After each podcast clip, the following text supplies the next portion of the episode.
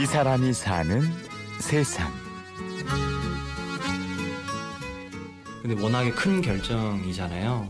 저 그때 이미 저는 결혼도 했고 겁이 났죠. 가진 걸 다 버리고 떠나야 되는 거기 때문에 남들은 좋다고 하는 직장인데 버린다는 게 참 엄두가 안 났는데 안 해보면 평생 나한테 핑계를 댈 것 같다라는 이제 생각이 어느 어느 날 진짜 강렬하게 들었어요. 고민하는 와중에 그래서 저 혼자 이제 회사를 퇴사를 하고 미국으로 가서 교육을 받고 돌아왔죠.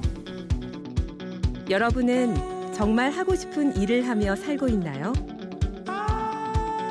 여기 오랜 꿈을 찾아 비상하는 한 남자가 있습니다. 안녕하세요. 저는 박준호라고 합니다. 여객기를 운항을 해서 뭐 승객과 화물을 목적지까지 예, 비행해서 운항하는 일을 하고 있습니다. 파일럿이 된 박준호 씨. 그는 남들이 부러워하는 안정적인 직장에서 일하고 있었습니다. 나름 재밌게 살고 있던 어느 날 동생과의 대화에서 묻어둔 꿈이 떠올랐죠. 어, 제 동생은 아직도 그 꿈을 찾는 일을 하고 있거든요. 지금 뭐 그 아주 힘든 배우의 길을 가고 있는 친구인데 그래서 아 너는 그렇게 하고 싶던 일을 계속 하는 게 참 힘들고 고생스럽지만 옆에서 보기에 참 대단해 보인다 했더니 이제 제 동생이 뭐 형이 하고 싶었던 일은 뭐냐 이제 해가지고 얘기를 하다가 그날 집에 가서 이제 들춰졌던 꿈을 이렇게 들춰보는 기분으로 요즘에는 조종사들이 어떤가 찾아봤더니 불과 5, 6년 사이에 또 시장 상황이 많이 바뀌어서 어 그때 당시 제가 만으로 31살? 2살 요때쯤이었는데 지금 1, 2년 안에 내가 이거를 승부를 내면 잘하면은 해볼 수도 있겠다라는 생각이 이제 들었어요. 이번 생에서는 할 수 없다고 포기했던 일. 그러나 접어뒀던 꿈은 너무 강렬했습니다. 아내와 가족을 설득하고 1년 넘게 사전 준비를 한 박준호 씨는 혼자 미국 항공학교에 갔습니다. 처음에 이제 그 직장 약간 휴가 내고 가가지고 비행기를 탔을 때는요, 어, 멀미를 했어요. 그래가지고 보통 일이 아닌 것 같다. 힘들고 어렵겠다. 그리고 막 멀미도 나니까 이거 내가 적성에 안 맞는 건가? 뭐 그런 생각이 들었던 기억이 납니다. 두려운 마음도 들었지만 그보다는 가족들을 위해 빨리 성공해야 한다는 생각에 힘들었습니다.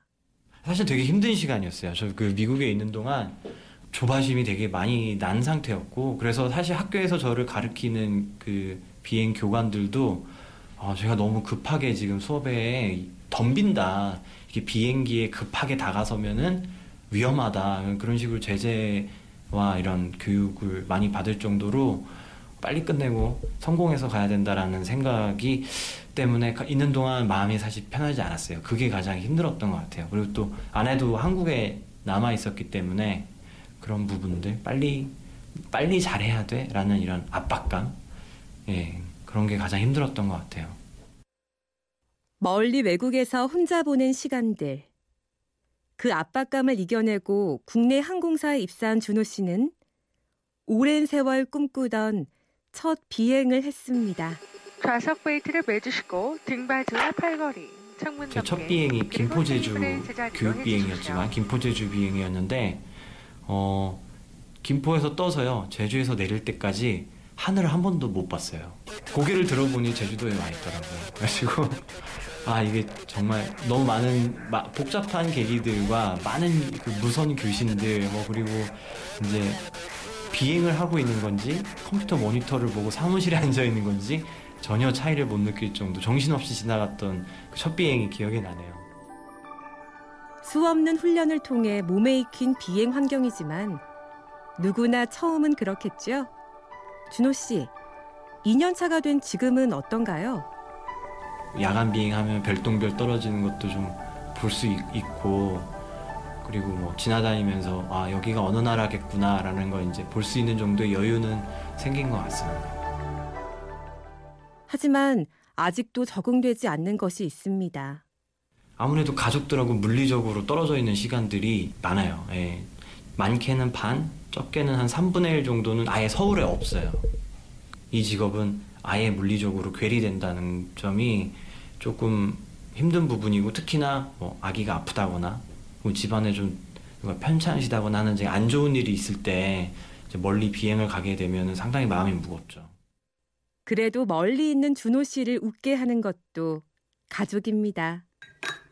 요즘에 뭐 영상 통화 되니까 영상 통화도 많이 하고 그리고 집에서 이제 애기 영상도 많이 찍어서 보내주고 호텔에서 맨날 그것만 요즘에 보고 있는 것 같아요. 오랜 꿈을 찾아 비상하는 파일럿 박준호 씨. 그는 또 하나의 꿈을 꾸고 있습니다. 요즘에 제가 이렇게 회사에서 보면 만 65세 정년까지 비행하시고 은퇴하시는 기자님들이 계세요.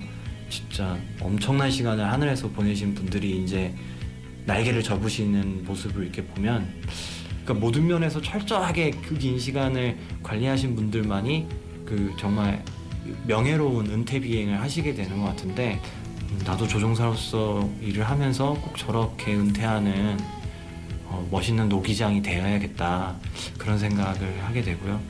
조종사로서는 그게 가장 큰 꿈이자 목표가 아닐까 싶습니다. 이 사람이 사는 세상. 오늘은 묻어둔 꿈에 날개를 달아준 남자 박준호 씨를 만나봤습니다. 지금까지 취재 구성 강희구, 내레이션 임현주였습니다.